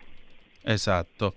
Eh, senti, eh, oltre a questo, adesso direi che possiamo, tra l'altro si è esibita questa bravissima eh, soprano, Dominica Zamara, che cosa ha cantato?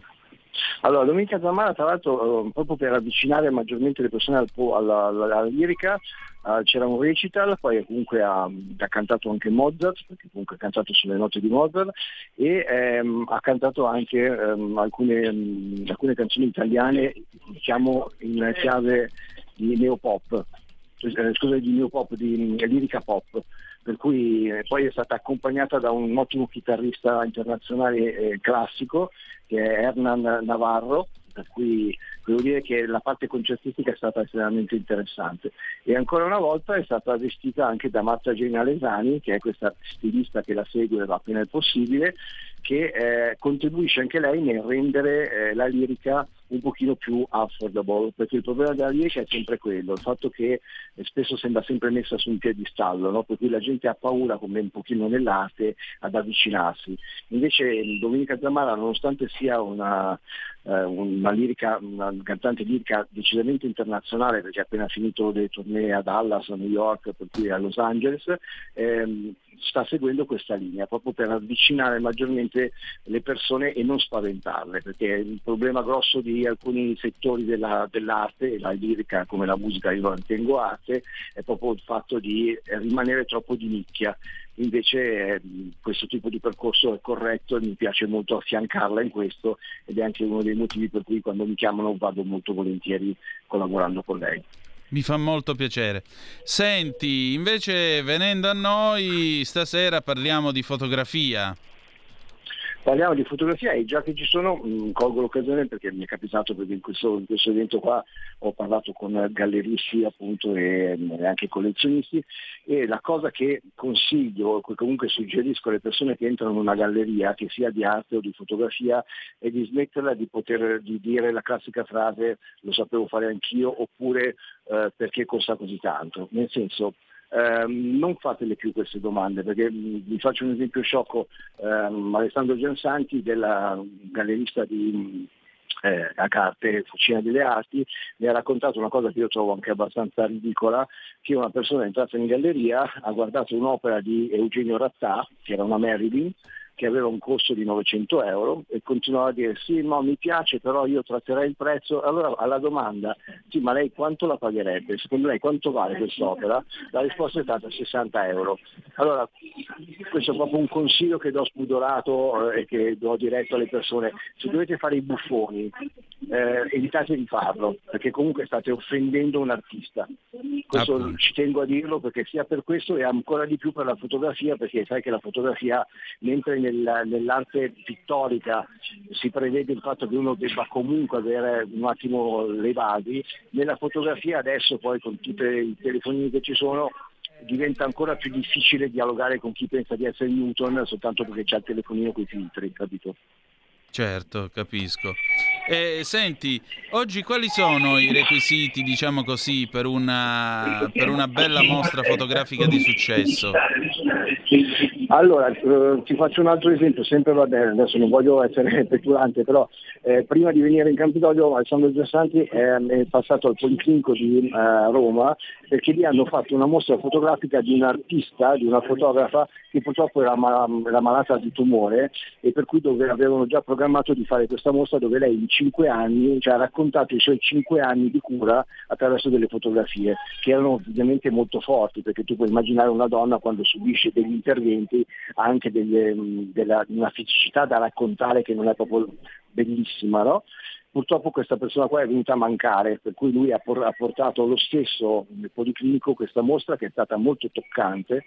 Allora vedi, ci sono eh, le mostre fotografiche che sono fatte per fotografare, per, eh, per vendere o comunque per raccontare dei luoghi, eh, però ci sono anche delle, delle, la fotografia ha anche il grosso potere di poter raccontare il bello e il brutto la sofferenza e l'allegria e anche in questo caso la sensibilizzazione verso questo tipo di problema è stata fortissima, per cui ha avuto un grandissimo flusso di gente, ma vedi in questo caso si parla di fotografie non per venderle ma per raccontare. Ecco, la fotografia ha ancora questo grandissimo potere che non ha l'arte. L'arte può raccontare un momento perché sai, per creare un'opera ci vuole del tempo. La fotografia invece ha, la, ha il vantaggio di poter essere istantanea. Per sì. cui mh, questo è un grosso vantaggio che ha la fotografia e che dovrebbe proprio rendersene conto, o quantomeno il fotografo dovrebbe rendersi conto del potere che ha dietro l'obiettivo. Sicuramente. E, è proprio questo il punto. Torniamo sempre al nostro solito discorso: fino a che punto è fotografia e dove diventa semplicemente un'acquisizione di immagini, visto e considerato che ormai la gente ecco, acchiappa l'apparecchio, preme il pulsante e ha scattato la foto. Ma non funziona così. Cioè, mi no. pare che non ci sia l'idea di vedere, attra- di considerare la macchina fotografica un'estensione del proprio cervello. Berengo Gardin, non vorrei sbagliarmi, dice una cosa del genere, che devi considerare la macchina fotografica come una sorta di estensione del tuo corpo, devi vedere con la macchina fotografica devi, devi, vedere devi comunque squartare, cioè, anche se mm, sembra brutto sì, come termine, sì, sì. perché ehm, hai la possibilità di avere eh, diversi punti di vista diverse, sei tu che decidi che cosa vuoi raccontare, non è la macchina fotografica, per cui oggi quello che io consiglio sempre ai fotografi non è tanto la qualità che quella la puoi imparare perché vai a una scuola, ma il talento vero è quello proprio di riuscire a cogliere l'attimo, che poi questo è sempre stato ehm, eh, prerogativa di tutti i grandi fotografi, cogliere l'attimo, perché è quell'attimo che ti dà la fotografia speciale. No? Come abbiamo sempre detto, il Pulitzer è una, un premio che veniva dato per l'attimo raccolto, per l'attimo colto, non per la qualità dell'immagine. Okay? Sì. E questo dovrebbe far capire a tante persone che va benissimo avere 10.000 macchine fotografiche, le migliori in assoluto, poi in sala, poi adesso vabbè, non c'è più la camera oscura o comunque sta tornando, o comunque davanti al computer riuscite poi a modificare tutto, però l'attimo non lo potete modificare. No. Per cui è su quello che dovete, eh, che dovete lavorare, soprattutto se volete emozionare, se volete dare anima a una fotografia, altrimenti sarà una delle tante fotografie. Certo, è una posizione che io condivido. Senti, mh, c'è qualche fotografo interessante da seguire in questo periodo, secondo te? Tu Ma ne guarda, hai uno nella tua scuderia? Ma eh, a me piace molto Ray Morrison, ma perché lui nasce da, un'impostazione diversa, lui nasce in dietro le quinte, nasce come modello, poi come influencer, per cui anche questo vuol dire affinare una capacità di dialogare con l'obiettivo e con chi hai davanti l'obiettivo diverso, perché chi, chi è stato prima davanti all'obiettivo riesce comunque ad avere un sentimento differente. Non è un caso che molti ex modelli o modelle poi diventino ottimi fotografi di moda o comunque di backstage. In più lui ha una tecnica, cioè non ha una tecnica, lui proprio fotografa e non corregge le fotografie, per cui quello che viene fuori da lui è proprio l'istinto, lavora molto in bianco e nero ma anche a colori. E anche questo adesso è una cosa che viene eh, apprezzata molto, perché come ho detto prima l'estrema modifica della fotografia rischia di farla diventare finta e per cui perde la capacità e l'attimo, perché diventa quasi un dover truccare e ritruccare, mentre la fotografia dovrebbe raccontare il reale, capito? Allora se ci metti troppo le mani sopra eh, il reale scompare. Certo, esattamente. Senti, eh, cosa stai cucinando adesso nel tuo antro e che vedremo prossimamente su questi schermi? Allora, sto tornando da Roma e venerdì ho un'inaugurazione a, mm, in provincia di Bergamo per Marzia Ratti che apre il suo studio, che mm, io la sto seguendo come curatore da, da oltre un anno. Poi ci sarà una collettiva a Milano in Brera per Mari- Mariella Rinaldi, che è un'altra artista. Poi avremo una, una gara di solidarietà a dicembre ancora una volta a favore delle, mm, delle donne che hanno subito una violenza, per cui verranno messe all'asta, ma non si può dire asta, ma si dice gara di solidarietà, delle opere eh, a Roma ancora una volta, eh, a Borgo Pio come galleria e quello sarà molto importante perché poi dopo ne parleremo perché ci saranno anche personaggi importanti dello spettacolo che hanno dato la loro disponibilità per pubblicizzarla perché i soldi verranno devoluti sia a un'associazione ma anche a delle persone in maniera diretta. E questo è fondamentale perché purtroppo le associazioni funzionano tutte benissimo però se si ha la possibilità di dare una mano reale ehm, alla persona diretta anche quello è importante, per cui la, le donazioni che verranno fatte o comunque eh, i soldi che arriveranno attraverso gli acquisti di queste opere verranno parte date alle- a un'associazione e parte invece data direttamente a, a una persona che è stata individuata attraverso gli assistenti sociali che ne ha veramente bisogno. E questa è una iniziativa molto molto molto interessante, devo dire la verità. Senti, ma eh, torniamo alla diatriba delle diatribe che ormai da vent'anni si svolge. Analogico o digitale nella fotografia? Allora, eh, i puristi ti direbbero analogico, ok? Eh, perché comunque vuol dire che tu hai una tecnica, vuoi anche lo stesso discorso, impa- ecco lì devi imparare a fotografare con l'analogico, perché comunque non, non- non- non serve avere un- una- un'ottima macchina fotografica in mano, ma devi comunque sapere come esporla, come, cioè, la, la luce, eh, la profondità e determinate cose. Il digitale aiuta tanto, intanto perché riesce a correggere quasi in, in simultanea e poi perché ti permette di fare tanti errori. Certo. Per cui il digitale, eh, come ho detto prima, eh, va bene, però rischia anche di perdere la purezza della vera fotografia. Certo, è vero, è vero. Senti Ale, io ti voglio ringraziare, ci risentiamo l'8 di novembre, ok? Ok, perfetto. Allora un grazie abbraccio a tutti quanti e grazie ancora una volta. Grazie a te, un abbraccio. Un abbraccio. Ciao, ciao, ciao, ciao. E allora, abbiamo parlato anche, diciamo così, della, della fotografia, abbiamo parlato di cultura, di arte con il nostro Ale Musella e adesso noi proseguiamo la nostra trasmissione. 346 642 7756 se volete essere dei nostri oppure 029294 7222 torno a porvi la domanda.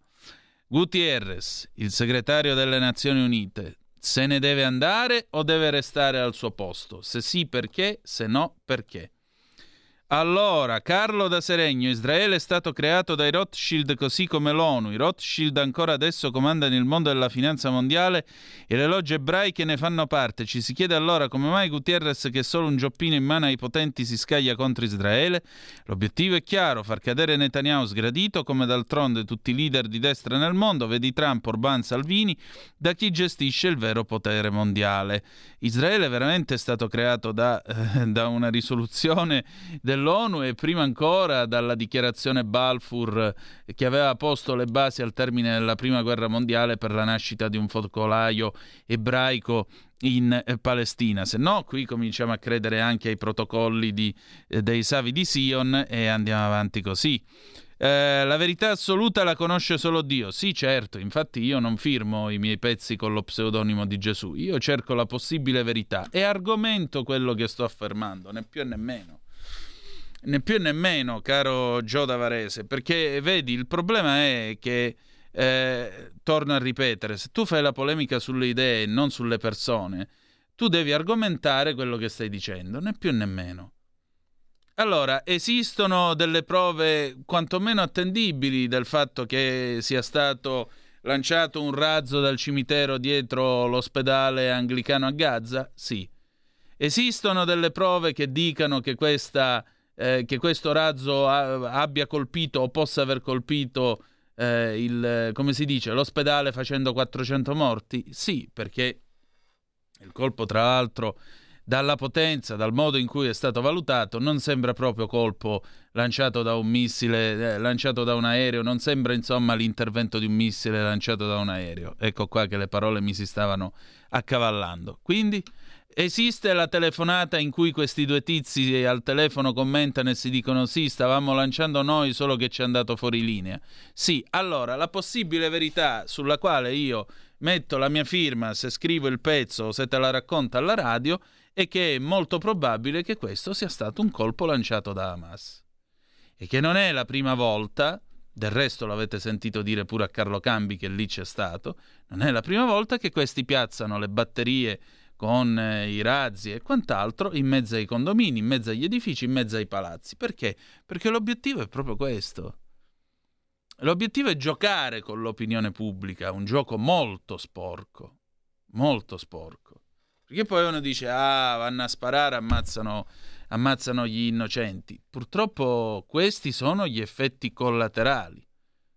Altra, roca, altra cosa è prendere, sfondare le recinzioni costate fior di soldi e servite a nulla, un'altra linea Maginot che non serve a nulla, atterrare col deltaplano, andare in mezzo alle strade dei paesi, in mezzo ai kibbutz, sparare a qualunque essere umano si stia muovendo e rapire degli innocenti, dopo aver tagliato la testa a bambini e dato loro fuoco. Sono due cose completamente diverse. Non sono sullo stesso piano. Non lo sono. Perché se quei signori, chiamiamoli così, non avessero preso il deltaplano e non fossero andati a sparare a chi che sia, Israele non avrebbe avuto il motivo per tirare razzi e mettere in piedi, e mettere in piedi questa guerra, vi pare? C'è un aggressore e c'è un aggredito. Se dobbiamo arrivare a dire, eh vabbè, però alla fine tutto sommato se l'è cercata, Cioè, alla fine un minimo, un minimo di, non dico verità, ma di presumibilità ci deve essere in questa storia. E la storia è che esiste un movimento finanziato dall'Iran, finanziato dall'Iran, e vi abbiamo raccontato anche come, eh, esiste un movimento finanziato dall'Iran che produce su licenza russa i Kalashnikov e le loro, e le loro come si dice, le loro eh, munizioni, il quale ha come ragione sociale la distruzione di Israele. Punto. Questo è un dato di fatto, mica me lo sono inventato io. Giovanni Gutierrez ha detto un'ovvietà, ancora, vediamo un po' chi è che ci scrive qui. Uh, Gutierrez uh, deve restare, le, le, Gutierrez deve rimanere, le sue parole sono simili a quelle di Francesca Albanese, nominata dal Consiglio dei diritti umani delle Nazioni Unite Special Rapporteur per i territori palestinesi occupati dal 67, che qualche giorno fa ha riferito che la situazione in Palestina precedente all'attacco di Hamas era di assedio e blocco.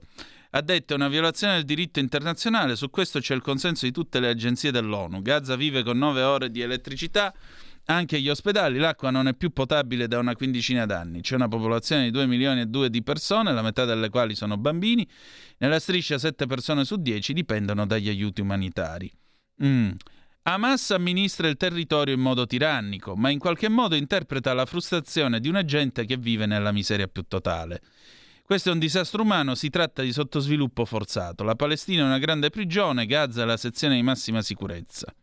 Il modo per assicurare la pace e la sicurezza è occuparsi delle cause fondanti e non dei, sintomi, dei sintomi del conflitto.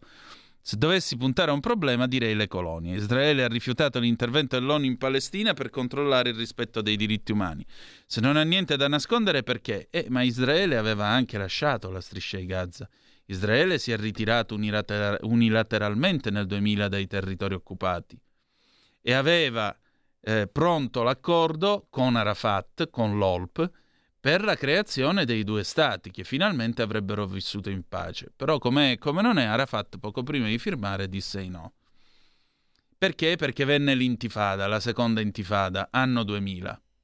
Poi dire che, eh, guardate poi anche le parole, Hamas amministra il territorio in modo tirannico ma in qualche modo interpreta la frustrazione di gente che vive nella miseria più totale.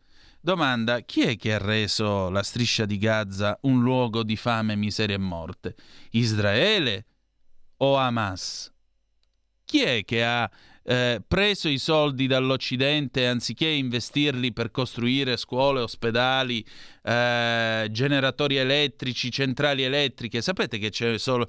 Qui si parla, eh, Gaza vive con 9 ore di elettricità. Sì, elettricità che tra l'altro viene passata da Israele, perché nella striscia di Gaza ce n'è una sola di centrale elettrica. Con tutti i soldi che abbiamo passato a questi galantuomini in questi anni, quante centrali elettriche sarebbero state costruite a Gaza? Quante? Quante scuole, quanto cibo, quanto lavoro si sarebbe potuto dare? E invece questi signori, anziché costruire tutto questo, hanno costruito razzi, Kalashnikov su licenza russa e si fanno mantenere dall'Iran per quanto riguarda i droni, per quanto riguarda la lotta armata. Questa è la realtà dei fatti. Questa è la realtà dei fatti. Un'ultima cosa, vediamo un po'. No, andiamo in pausa, torniamo subito. Stai ascoltando Radio Libertà. La tua voce libera, senza filtri né censura. La tua radio.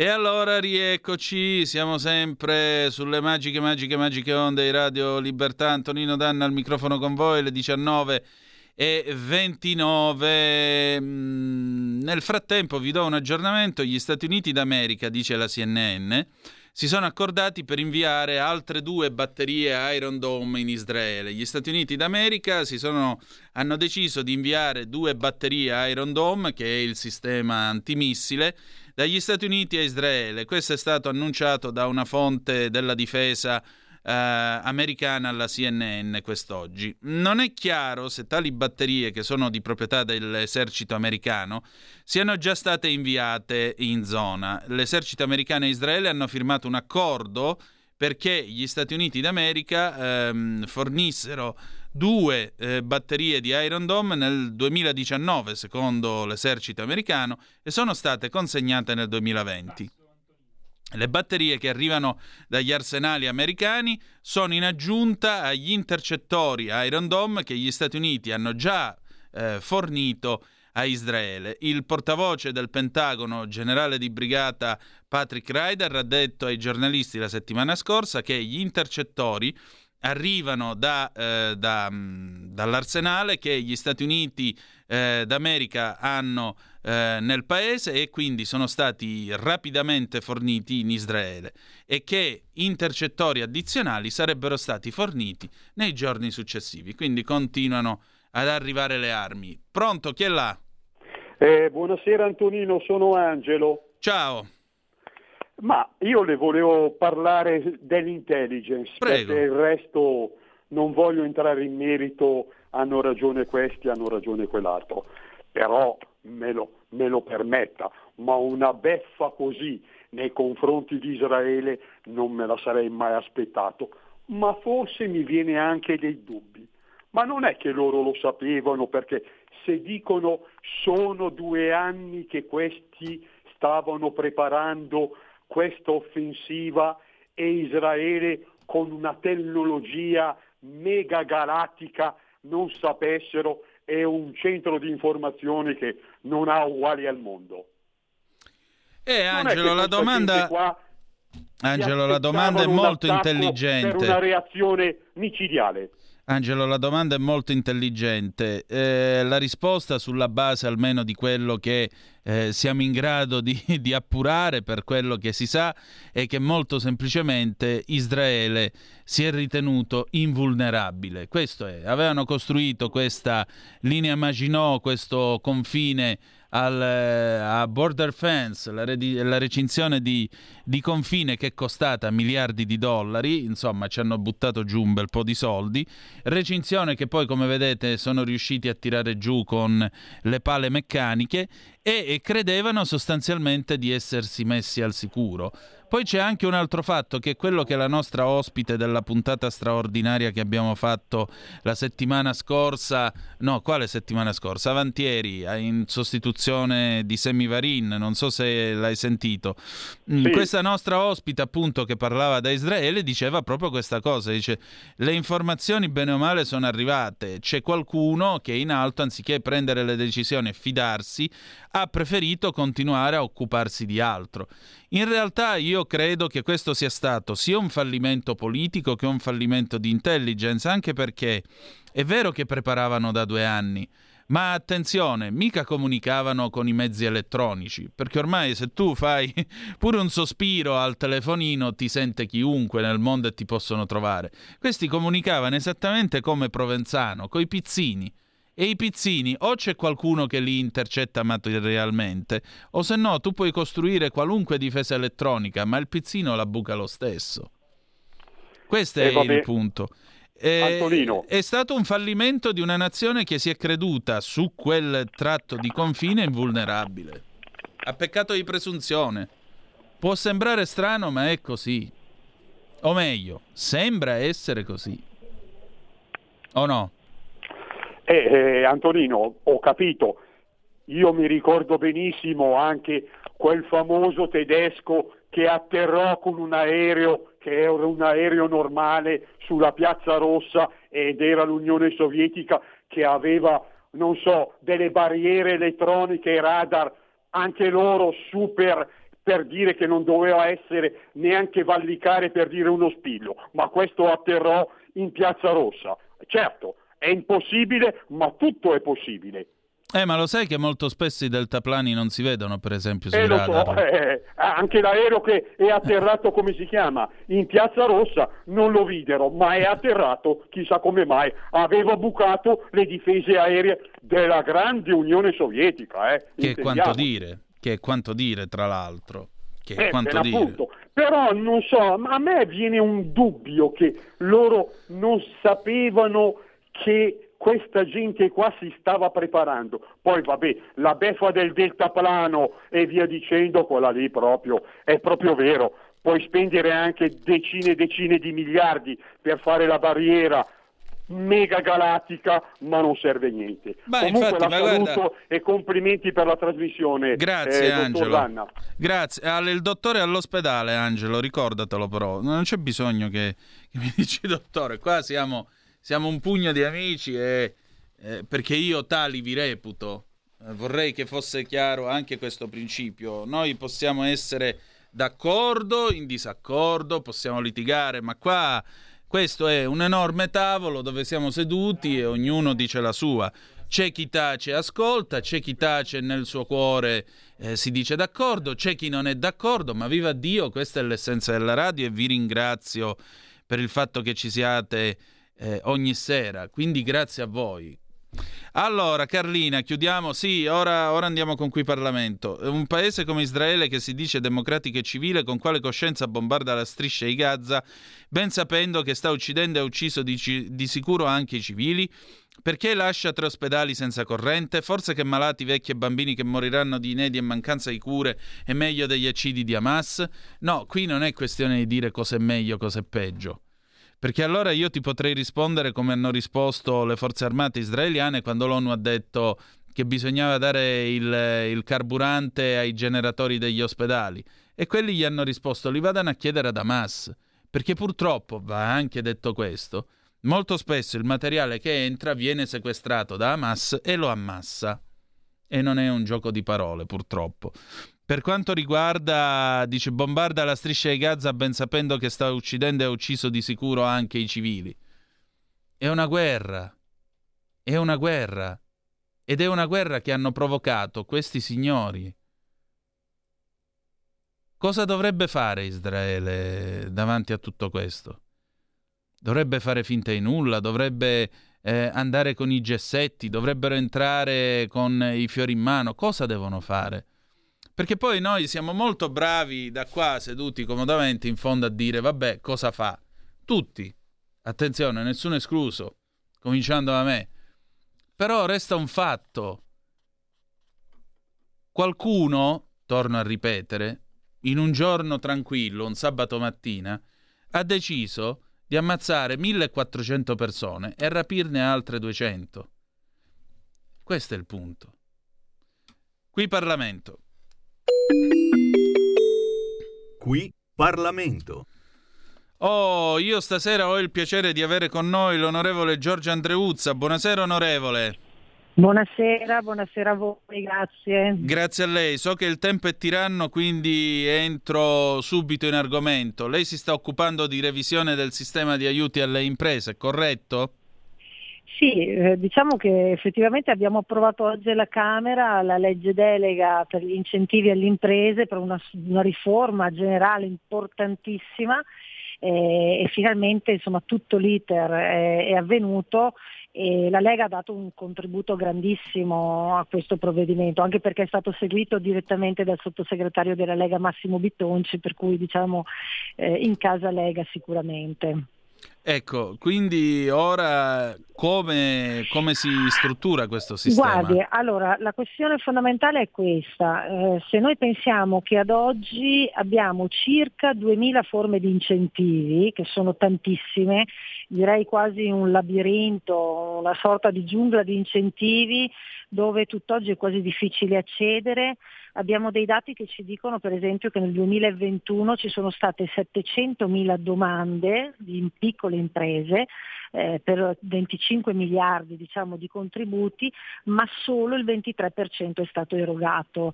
Evidentemente questo vuol dire che qualcosa non funziona certo. e non funziona solo per, pae- per il Paese. Eh, le esigenze fondamentali sono queste. Uno che lo Stato ha necessità in questo modo di spendere, in questo momento di spendere molto bene le proprie risorse e far sì che queste generino una leva dal punto di vista de- de- della produttività del paese, di PIL, per cui vanno spese, investite bene. Nello stesso tempo abbiamo le imprese che devono avere degli strumenti eh, facili per accedere, c'è bisogno di semplificazione, di organizzazione, di pianificazione, perché anche la fase temporale è fondamentale. Eh, vanno rimossi tutti quegli ostacoli che fino ad oggi hanno proprio impedito di far sì che l'incentivo fosse uno strumento importante eh, e che generasse effettivamente qualcosa, eh, un plus per il Paese. Eh, una cosa voglio dirvi perché è stata un po' rivoluzionaria in questo sistema degli incentivi che dura da tempo e che è il fatto che con questa delega si è preso in considerazione oltre che alle imprese anche i professionisti, per cui una fascia diciamo, di partite IVA che sono quelle dei professionisti che vengono equiparate al mondo delle imprese. Questa è una cosa che è stata fortemente voluta eh, dalla Lega e così come ad esempio nel definire quelli che sono i criteri con cui vengono eh, definiti, scelti i modelli di, di, incentivazione, si è puntato molto sulla transizione digitale, cioè la parte proprio digitale, la, la parte che ci concede ad esempio di creare anche dei modelli standard per accedere a tutte le fasi di incentivi. Eh, gli incentivi tra l'altro devono diventare qualcosa di utile per l'imprenditoria giovanile, imprenditoria femminile femminile, eh, devono aiutare investimenti per la ricerca, la riqualificazione professionale, l'efficientamento energetico, insomma c'è veramente tantissime cose dentro questa, questa legge delega eh, che io credo che abbinata alla delega fiscale che abbiamo appena approvato e di cui oggi vediamo le prime misure, eh, credo che davvero eh, possa essere fondamentale perché rientra in quelli che sono i pilastri eh, degli impegni che ci siamo presi eh, con, eh, con, i nostri cittadini che puntano appunto al lavoro come punto fondamentale. E mi sembra anche abbastanza chiaro. Senta, onorevole, ma eh, cosa c'è dopo questo passo? Ma allora diciamo che eh, adesso c- il governo si prende comunque un tempo di 24 mesi, che sono due anni, eh, però i punti sono veramente tanti quelli che deve sviluppare. Eh, pertanto noi si è creato come una cornice, un contenitore eh, molto preciso in quelli che sono i principi da seguire, i temi eh, da sviluppare, a questo seguiranno dei decreti del governo che ovviamente verranno continuamente monitorati nelle fasi parlamentari, pertanto ci sarà tutto il tempo, ma dico non tanto tempo perché l'urgenza è una delle cose fondamentali per le nostre imprese, eh, per costruire i passi successivi che vanno nel dettaglio punto per punto assieme a, ovviamente alle imprese, alle categorie, insomma a tutti gli stakeholders. Eh, per cui diciamo che questa è una cornice dettagliata, molto ambiziosa, eh, credo rivoluzionaria rispetto a un sistema eh, che c'era ma che funzionava eh, non con l'efficacia di cui c'è bisogno e assieme con un lavoro continuativo con le imprese si può veramente dare atto a una vera semplificazione eh, di tutto il sistema degli incentivi. Ecco, e questo credo sia un itinerario de- sul quale proseguire, soprattutto per sì. il bene delle nostre mm, aziende. Ma, ma, certo, perché ovviamente sappiamo che i, stiamo affrontando temi fondamentali che riguardano quelli dei lavoratori e stiamo intervenendo in quella fase però eh, sappiamo che il 95% delle imprese che sono la colonna portante del sistema Italia è fatto di piccole e medie imprese. E queste piccole e medie imprese sono quelle che hanno bisogno eh, di incentivi che non sono dei sussidi, hanno bisogno di, eh, di un aiuto nei momenti di difficoltà che possono rientrare in un sistema di congettura internazionale, europeo, pensiamo ai temi legati al problema energetico, la situazione insomma, che abbiamo in certo. questo momento economica, allora in quel caso esistono alcune forme di incentivi. Altre forme di incentivi per esempio sono svolte a stimolare ancora di più invece quello che è il miglioramento di un'impresa dal punto di vista tecnologico, l'innovazione, la formazione e, e, i tempi con il quale, la velocità con il quale corre a livello mondiale eh, il sistema diciamo, dell'industria dell'impresa necessita che siamo rapidi perché eh, noi abbiamo grandi eccellenze, abbiamo dei talenti, eh, possiamo essere competitivi, però eh, i ritardi di questo paese spesso eh, ci portano ad avere un freno a mano tirato. Ecco, come dire, noi possiamo essere una Ferrari, però dobbiamo veramente liberare tutto quello che ostacola e diventare, lo Stato deve diventare per i nostri imprenditori un facilitatore, non può assolutamente diventare uno strumento che scoraggia al fare impresa. Certamente, e a noi le Ferrari piacciono quando corrono e vincono, quindi eh, questo esatto. è l'obiettivo. Noi, noi, noi, possiamo essere vincenti, lo dimostriamo in tantissimi settori, abbiamo il Made in Italy che sappiamo insomma, che è eh, uno dei nostri punti di forza, eh, però eh, ripeto, conosciamo tutti la burocrazia italiana, Eh, porto un esempio banalissimo, eh, è assurdo che un, un'impresa che chiede magari o fa accesso a più enti debba sempre presentare la stessa documentazione per cui perdere ore nel produrla. Cioè, quando un'impresa eh, per una richiesta fatta ad un ente ha già eh, depositato tutta la documentazione certificato, penso che anche lì debba esserci un, dire, un, un canale più rapido affinché ci sia un'interconnessione non può il singolo imprenditore che deve spendere il suo tempo nell'avere le idee, investire nella costruzione della sua impresa, nella riqualificazione, perdere troppo tempo per fare le stesse procedure. Cioè questa diciamo che non, non è assolutamente un metodo che è al passo con i nostri tempi. Certamente. E... Onorevole, Bene. io la ringrazio molto del suo tempo e insomma al piacere Benissimo. di riaverla presto. Va bene, ci aggiorneremo, magari sono i primi passi che usciranno proprio da questa delega, eh, così vedremo anche l'efficacia messa a terra effettivamente con proprio i primi decreti. Molto bene, bene grazie. Benissimo. Di nuovo. Grazie, grazie a voi, Buonasera. grazie.